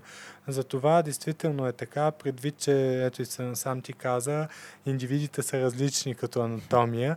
Нали, затова при бебе само с два пръста правим, при дете с петата на дланта само на едната ръка. При възрастен трябва с двете ръце, защото пък там изискването за ефективни извънгръдни притискания когато притиснеш гръдния кош, той трябва да потъне между 5 и 6 см. Нали? Не по-малко от 5 см, но не повече от 6 см, което с една ръка няма как да, да стане. Да. То в повечето случаи се налага с две ръце и по-скоро с цяло с тяло. С цяло тяло точно върху него. А, според науката, нали, която разглежда извънгръдните притискания, сърдечен масаж, по-скоро казва, че хората притискат недостатъчно дълбоко, но вдухват много повече в устата, отколкото трябва да вдухат, т.е. или хипервентилират пострадали, или хипервентилират себе си. Но не натискат, това е основният страх, който не натискат достатъчно дълбоко от страх да не навредят нещо на човек. То, освен това, а, това, което мен ме учиха, когато бях в САЩ, okay. а, то имаме едно такова схващане, че нашата бърза помощ тук много бавно реагира, да. докато видиш ли на Запад, нали, много по уредени са тези неща, но не е точно така. И там има случаи, особено по някакви предградия, които то обикновено такива места се ходи на бригада, да. нали, не си в... Центъра на града. В, да, в някакъв мегаполис, нали, в центъра да. в Манхатън. А, там може да отнеме 30-40 минути до час, докато изобщо дойде първа помощ. И то Да. даже, понеже то не идва само първа помощ, ами ти се обаждаш нали, на 911, 11. който е общия телефон, както е вече и при нас. Да. Но в повечето случаи нямаш време, понеже, както ти каза, първите минути те са изключително важни. Нямаш време да се обаждаш, да чакаш оператор, да казваш какъв е проблема и така нататък. Просто набираш телефона и оставяш слушалката отворена. Да. Високоговорител, да. да, и съответно. И те просто нали, засичат откъде е направено обаждането и пращат, но пращат пожарна линейка, въобще всичко, нали, понеже не знаят какъв е проблема и полиция включително. И целият този процес може да се забави от 45 минути, докато изобщо Точно. пристигне някой на мястото. И а, инструкциите са колкото време отнеме, ти нямаш право да прекратяваш изобщо животоспасяващата дейност, нали, която Да. оказваш. Ами точно така. А, реанимация, конкретно нали, изкуствено дишен сърдечни масаж, ще я спираме само в три случая. Първо, докато пострадалия не даде някакви признаци на живот, т.е. мръдне, мигне, бутнете, нещо издаде някакъв звук. В този момент спираш, отвеждаш му главата назад, повдигаш брадичката нагоре, т.е. освобождаваш дихателните пътища и слушаш дали диша, слушаш, гледаш и усещаш. А ако той диша, го завърташ настрани. Нали. Втория вариант е до крайно твое изтощение. Просто повече не можеш да продължиш, защото е изморително. Нали. Третия вариант е докато дойде специализиран екип. Тоест в момента, в който те ви дойдат, нали, дойдат и кажат отстъпете, нали, ние поемаме, тогава пускате пострадали. По отношение на пристигането на линейките, всъщност мотивацията да съществуват едни такива курсове по първа помощ е точно тази, че а, според статистиката, която излезе, може би вече преди около 3 години и половина, 4, а, за това колко бързо пристигат линейките в големите европейски градове. И те казват така, в най-добре уредените столици, в самия център на града, нали, линейката пристига между 5 и 8 минути. Примерно в Виена и в Лондон. Нали. Сега, в България времето беше малко по дълго, но ето, виж, ако се върнем, направим един такъв паралел и се върнем назад, аз ти казах за 3 минути, но на, въпросът е, че не са 5 до 8 минути линейката, в която ще пристигне. Защо? Защото как изглежда времевата линия на един инцидент? Случва се инцидент нещо пред тебе. Една-две минути тече паника. Активна паника, нали? Тичаме в кръг, паникьосваме си така. Една-две минути да се сетим, че съществува 112, да се обадим там да ни забавят. Тоест, нещата вече отиват на 4 минути. 8 минути да сме оптимисти, в които нали, 8 минути ще дойде линейката. Нали, вече 12 минута. Една, 2, 3 минути да дойдат тези хора да се ориентират какво да направят. Нали, долу вратата може да е с чип, трябва да се отключи. Тоест, човек преди 14-15 минута няма как да получи първата си активна медицинска намес. Затова и ние съвременните насоки за оказване на първа помощ по-скоро окоръжаваме нашите курсисти, които идват на курсовете, да не се притесняват при живото застрашаващи наранявания състояния да оказват първа помощ. Защото всяка една мярка, която приложат, по-скоро връща човек обратно към живот, нали, а не а, обратното. Тоест няма какво по-лошо да стане, ако на него му е спряло сърцето и ти нищо не правиш. Да, то Да. фактически, ако го оставиш при положение, че му е справо сърцето, Да. нататък, нали, дори да дойдат за 2, 3, 5, 6 минути, Да, той вече ако през тия 5-6 минути е лежал и не е получавал абсолютно никаква помощ, то може би ще се окаже дори по-фатално. То за това е важно, когато имаш такъв инцидент, много важно е как звъниме и на 112 или на 911 или на 118, няма значение в която държава съм. Е, едно е да се обадиш на 112 и да кажеш бързо, бързо, тук някой припадна и те смятат припаднал човек. Друго е да се обадиш и да каже, нали, има човек, който е в безсъзнание, който не диша, обучен съм да оказвам първа помощ, започвам да правя сърдечен масаж и изкуствено дишане или да несете автоматичен външен дефибрилатор, ако имат. Нали, вече те знаят, че ще има човек, който ще го поддържа, за да може бързането им да е основателно бързане. Съответно, когато се приложи нали, а, с дефибрилация, с въпросен дефибрилатор, това, което и ние нали, обясняваме с тази наша кампания и защо всъщност са важни дефибрилаторите, ако се приложи дефибрилация между трета и пета минута, шансовете на пострадалия да бъде с възстановени жизнени функции, сърдечна и дихателна, са между 50 и 70%. Тоест не е 50-50. Нали? Може да М. умре, може да живее, по-скоро го буташ обратно към живот.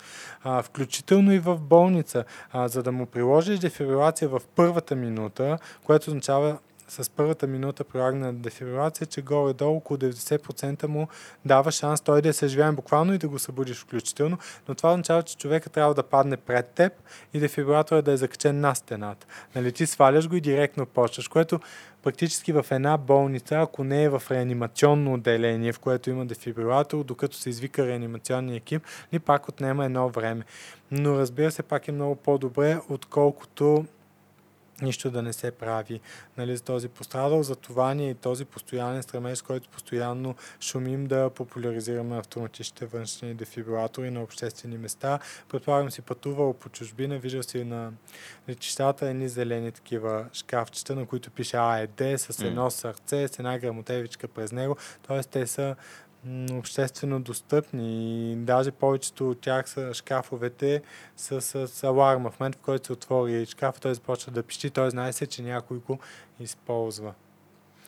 А, а вие по какъв начин я разпространявате тази а, анкета, която каза и това проучване? Ами в интернет за, за момента това, което най-вече разчитаме а, във Facebook групи, наши приятели споделят го, но идеята ни е да го отдалечим максимално от приятелския си кръг, защото нали, им приятелския ни кръг малко или много чували се за първа помощ, разбират за първа помощ. И, да, те така, да. може би не са най... Не са най-представителната да. извадка, ако мога така да кажа, но все пак а, имаме доста...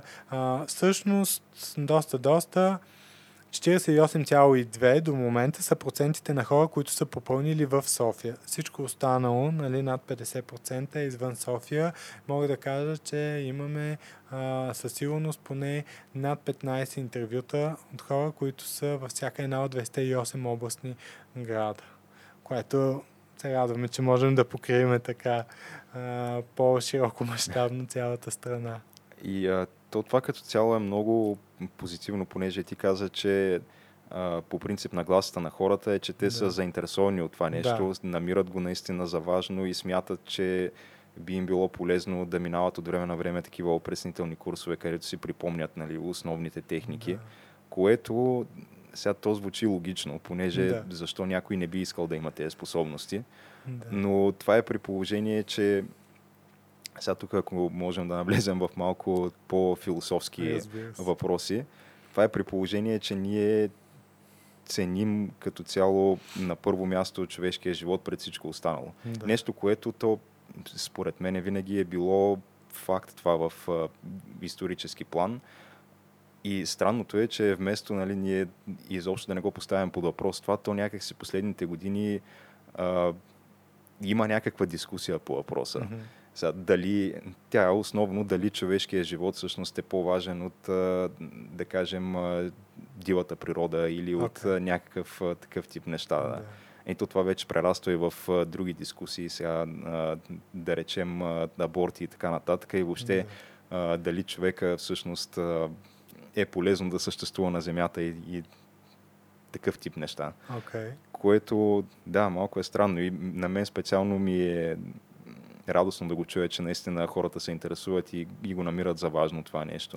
Важно е, да, от тази гледна точка, нали, за човешкото съществуване или не, нали, моето лично мнение е, че ако а, не, подобен инцидент се случи с твой близък приятел, роднина, ти си пред него, нали, това нещо се случи, вече не е статистика. Но ако се случи с непознати хора в чужбина, ето, например, Давам ти конкретен пример с моя близка приятелка. А, в Штатите знаем какво стана на 11 септември 2001 година. Нали, два небострагалчи, жертвите бяха хиляди, но това е толкова далече от нас, че ние какво толкова да се вълнуваме.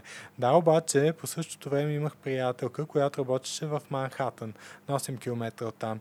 И всеки път, когато тя го разказва, е много емоционална, защото Манхатън е много близко всъщност до място, на което са се случили а, нали, се е случил въпросния инцидент, тя каза, не можеш да си представиш какъв апокалиптичен ужас става. Та въпросът е, че когато подобен инцидент се случи с нас близък или с нас с наш приятел, а дори и да не е.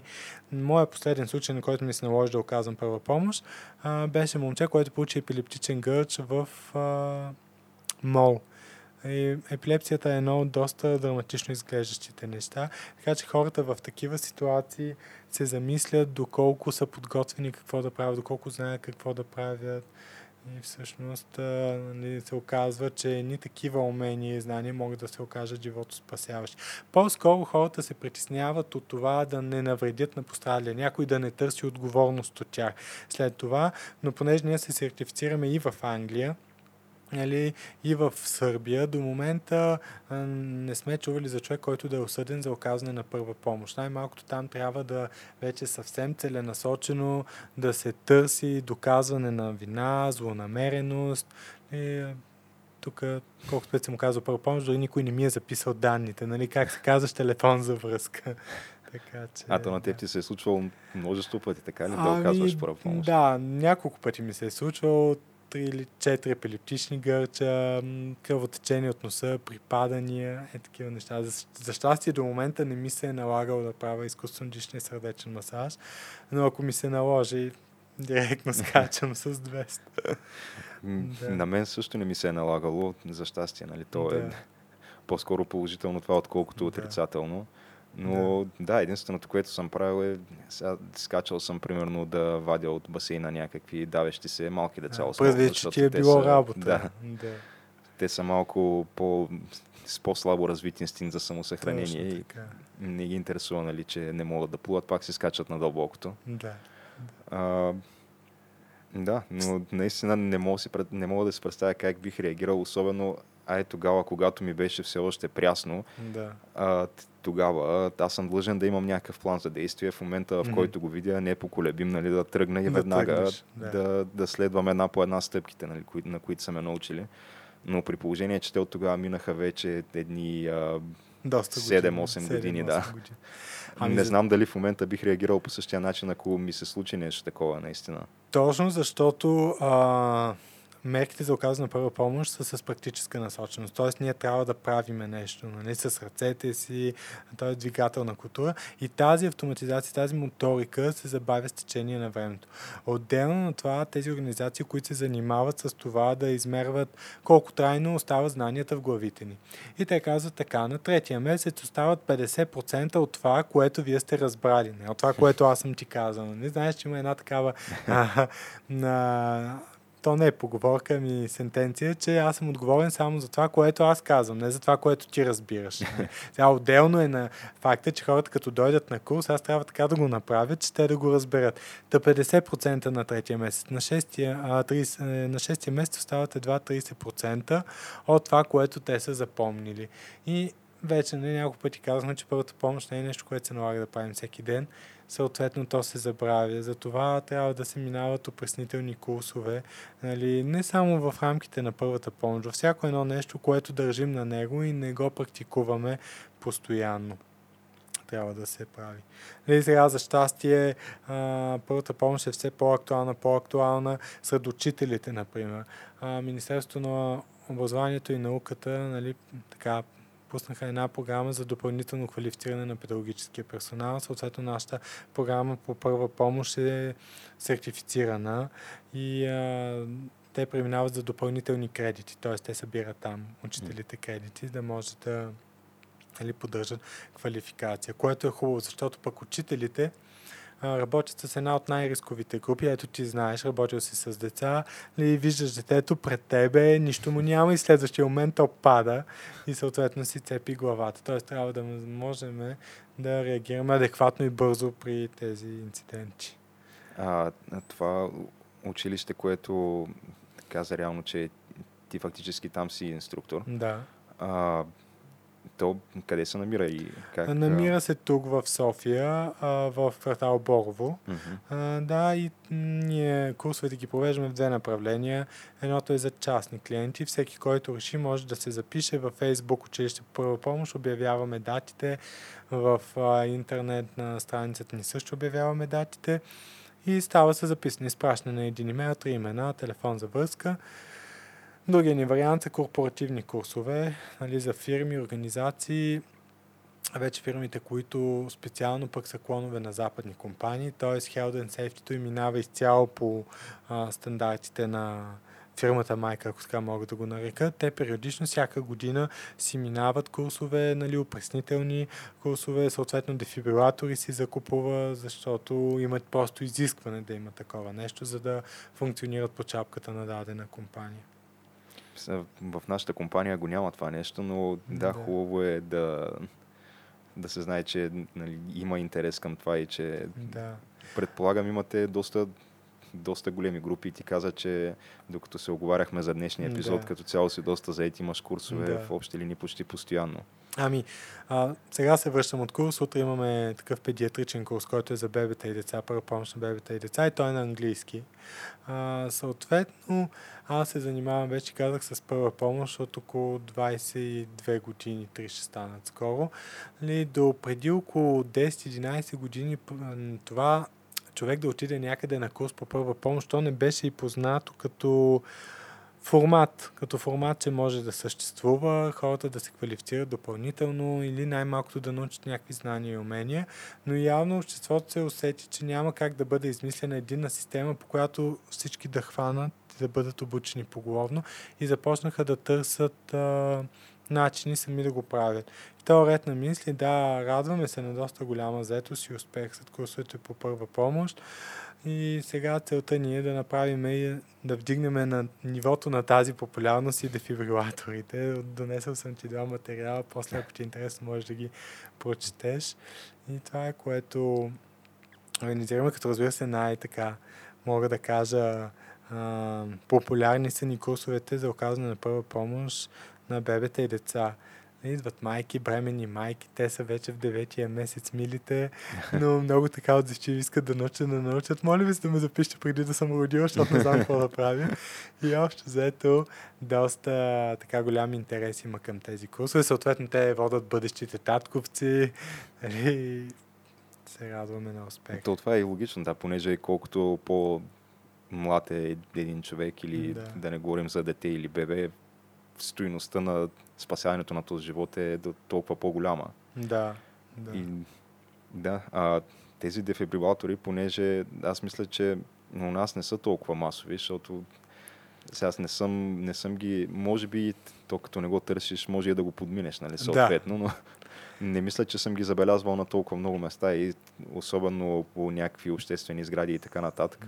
Стават ли по-масови? Има ли някаква такава тенденция? Ами тенденцията, доколкото я има, е такава, че аз, например, съм виждал само на три места на обществени сгради и то основно в бизнес парка.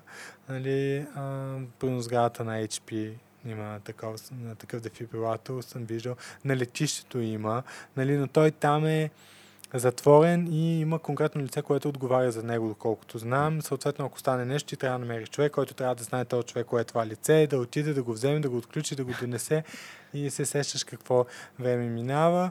За съжаление, все още не са толкова познати. Примерно да кажем, във всеки един мол да има или във всяка една библиотека или на всяка една метростанция. А това е, а, са места, на които има страшно голямо текучество на кадри. Значи, тези, с които ние работим, тази фирма, американската Cardiac Science, според тяхната статистика, те казват, че на едно място, на което има повече от 60 човека, нали, вероятността да се наложи да бъде използван в рамките на, нали, на границите на машината е много по-висока, отколкото да не се наложи да бъде използван. И затова сега участваме в кръгли маси, конференции, а, нали, разни групи, за да ги популяризираме и хората все повече и повече а, откликват на това като готовност да го използват.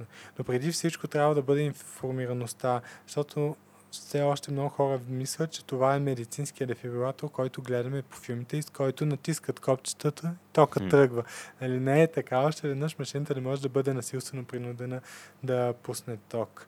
И така вече имаме един обществен дефибрилатор чрез акумулаторите. Сега събираме акумулатори за втори, търсиме варианти, как може да бъде финансирано допълнително поставянето на тези дефибрилатори на обществени места. И лека по лека работиме. Разбира се, не очакваме този ефект да стане с чакване на пръсти за една нощ, но усилено работим по темата. А, интересували ли сте се, предполагам, със сигурност, но то сигурно има някакъв вид а, европейски програми и така нататък, Да. които а, евентуално биха могли да окажат съдействие в а, такъв тип а, начинания или в... А, защото това е нещо, което според мен то, е- то звучи изключително логично, че трябва възможно на най-много места да се поставят такъв тип Да. дефибрилатори, защото то наистина не знаеш в какъв момент и на какво място може да се, да се случи, нали, да, Да. бъде необходимо някаква такава незабавна намеса. Да, защото внезапното спиране на сърцето, не как ти казах, то, то в самото му име е, нали, внезапно. Лошото, което е, че по никакъв начин не се разпознава това състояние. Тоест, то се случва ненадейно и внезапно. И може да се случи на абсолютно здрав човек. Разбира се, че хора с специфичен начин на живот, с специфични навици са по-предразположени към случването на това състояние, но може да се случи и на абсолютно а, здрав човек. И тъй като не може да се предвиди, това прави и неговата превенция почти невъзможна. Зато, по, а по отношение на това, дали сме се интересували по европейски програми, европейски нали, политики, дали можем да получим финансиране, примерно от Европейския съюз, Да. Нали?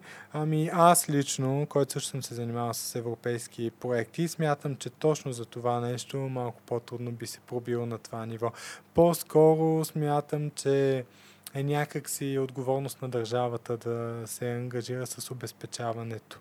Нали, дори да кандидатстваме по такъв европейски проект, и то това трябва да е по-скоро може да е като дейност, която е включена към даден европейски проект, отколкото нали, дайте ни пари да купим дефибрилатори и да сложиме на обществени места. Защото нали, идеята е, че когато ги поставяме, някой все пак трябва да носи отговорност за него. Те на самите дефибрилатори имат една зелена лампичка, която казва Rescue Ready. Тоест, ако свети, значи окей, не трябва нищо да му се прави. Да се хвърля по едно око веднъж на ден, да се види, че свети с зелено, а самата машина се самоподдържа. Не, тя си прави над а, 110 теста сама на себе си месечно, включително си пуска и един импулс, не, понеже там подложките са намазани с един електролитен гел, да, се, да си провери сама на себе си, че всичко е наред. Което те, ако са 9-10 локации, нали, Да. лесно е да се следи коя лампичка Да. свети и коя не, но ако са 10 000, примерно, което Вече, да, би било, нали, идеалният вариант, към което трябва да се стремим, Да. то вече ще трябва да има и, и хора, които, Които се да занимават обикалят. специално с това, да, Да. да, ги Ами следят. то идеята е, че той няма да е примерно по средата на улицата сложен нали, в някакъв шкаф. Въпросът е да кажем, примерно както е подлеза на НДК. Ли, там знаем, че той е охраняем, охранява се. Има си кабинка, в която той може да стои в тази кабинка, но идеята е да се знае, че той стои там и ако нещо се наложи, да може да бъде взет бързо, нали, съответно да се използва по предназначение при нужда. Тоест, не да са безпризорни в никакъв случай, защото това в края на краищата е и скъпа техника. Нали, цената им не е ефтина, съответно то не е да, да си го вземеш, да си го държиш в жабката на колата. Нали, идеята е на места, на които има голямо, голям така поток от хора. Примерно в мол, в метро, в а, библиотеката, в дискотеки, или още повече в дискотеки. Нали, там обикновен човек и под градус, може да се случи нещо такова и докато в суматохата се извика линейка, трябва да ме- е редно поне да се реагира по-бързо. То и затова е важно хората да са образовани все пак на тази тема, защото Да. все пак да, да гледаш на това нещо като, като нещо неприкосновено, а не примерно да кажем ако е оставено в подлеза на НДК, където има Точно една брой дискотеки, примерно и пияни хора минават вечерно време, някой да реши да прави нещо с него да го повреди или да, да се мъчи Ами, да го краде или нещо такова. т- То всъщност и със самата машина без нужда ти нищо не можеш да направиш с нея, просто е така можеш да я вземеш да си я имаш, нали? А, въпросът е, че няма как да я насилиш да пусне ток. Пробвали сме на жив човек, не пуска ток. Казва, че всъщност е очита сърдечна дейност. А по отношение на използването а, с един курс нали, от а, 5 или 6 учебни часа, а, човек може да се научи да го ползва.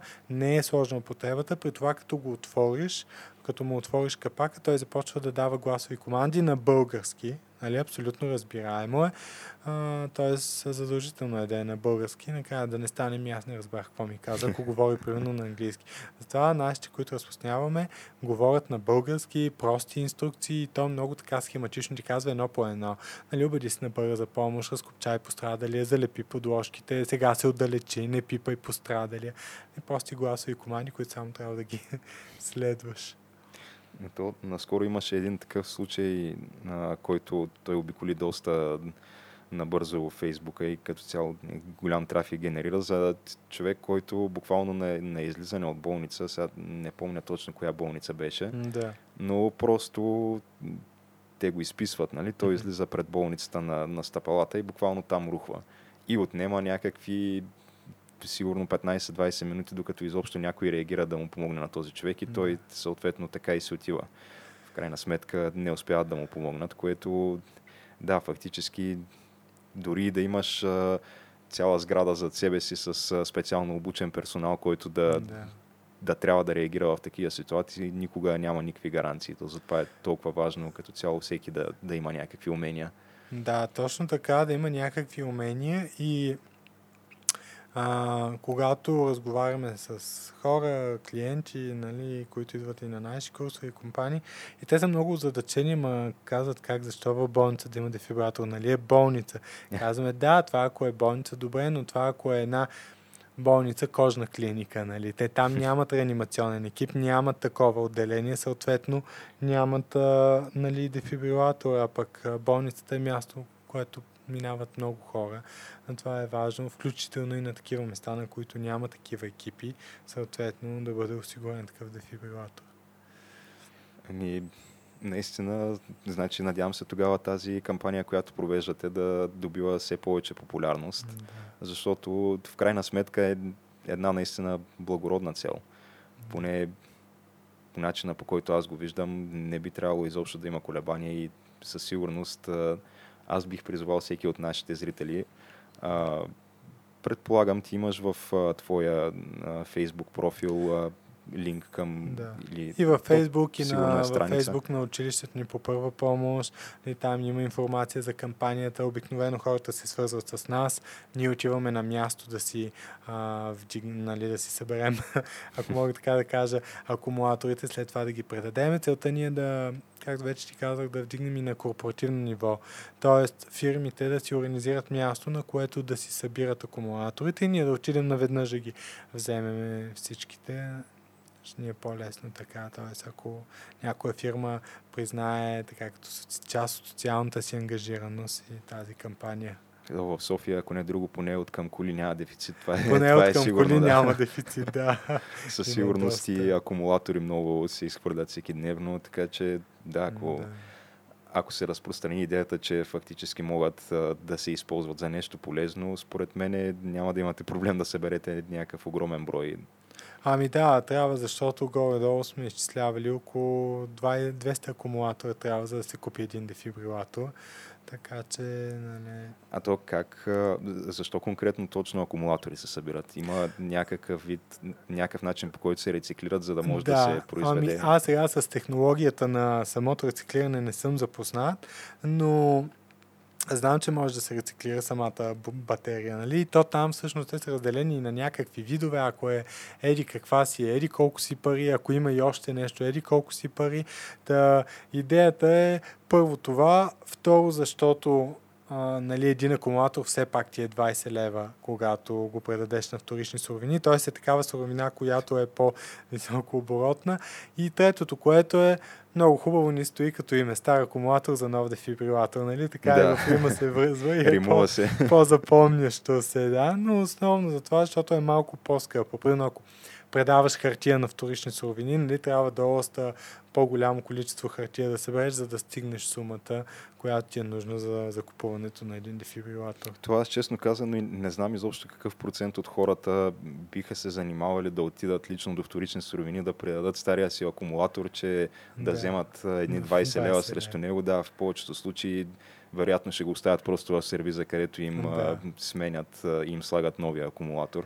Да, ами ето именно че- поради тази причина ние се ангажираме, даже това казваме хората да се свържат с нас.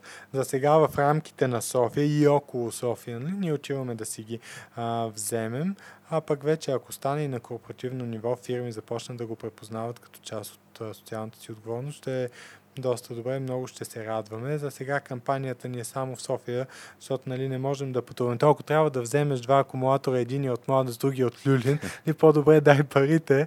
А, но ние сме идеалисти, стрикно си спазваме кампанията, много сме принципни в това отношение. И аз и моите шефове, директорите нали, на а, и фундацията първите 3 минути и училището по първа помощ на firstaidbg.com. То странното е, че и, и чисто психологически някак си по различен начин го разглеждат хората, когато им Да. кажеш а, примерно дай а, някакъв стар акумулатор или примерно събирай капачки или Да, а, капач. събирай батерии и така нататък. Да. Ако е някакъв такъв предмет, който Е в лесно. общи линии, да, лесно и, и, и то дори да не е и толкова лесно, някакси различно го приемат, когато е предмет за сметка на когато е просто някаква сума пари. Да. Защото когато се, се назове някаква сума пари, въпреки че фактически може за теб като усилие да е много по-малко, Да. отколкото да събираш капачки примерно 3 месеца, Точно така. но, но някак си по друг начин го приемат хората и са по-малко склонни някак си да участват в такъв тип кампании. Ако трябва да дадат да, пари ако на трябва готов. да дадат пари. Да, разбира се, защото първо на, се възбужда така спортната злоба, второ има един възпитателен характер, трето, нали, той е стремеж, както на времето, дай сега ще имам всички картинки от едно до 100 на турбо, нали, или на бом и бом дъвките. Така и тук, да, защото се изгражда една такава принадлежност. Например, ето сега, аз лично, моя друга кауза, която е моя кръводаряването. До мен съм дарявал 24 пъти кръв. Нали, разбира се, че ми е много по-лесно да отида да дам някакви пари. Обаче, защо да дадеш пари, като има нужда от кръв всъщност? Те не, не, кръвта не може да се а, закупи по някакъв начин или да се генерира по някакъв начин.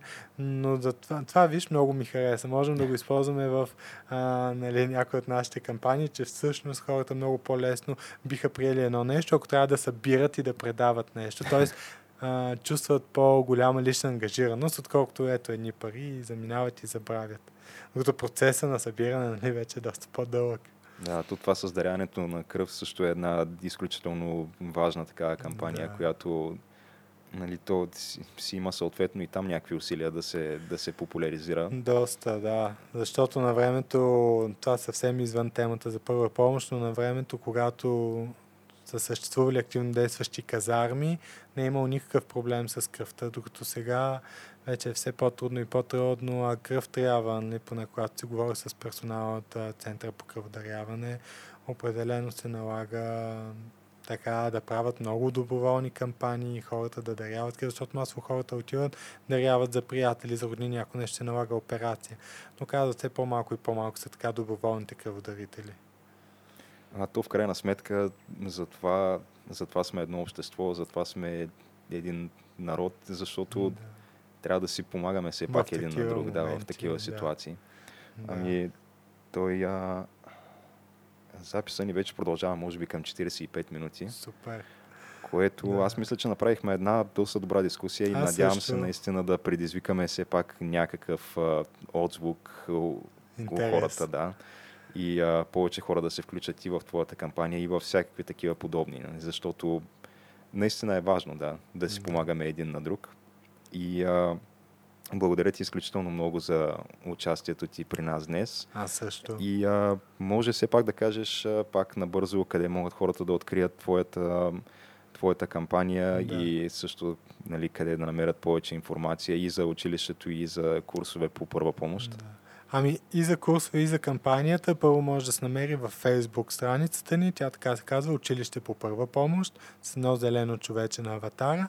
Също така на страницата на ам, firstaidbg.com, така се казва и фирмата ни, така се казва и сайта firstaidbg.com, а за самата фундация първите 3 минути, с която също работим, firstaid.bg. И това са трите източника на информация. Там всичко е описано подробно, има информация.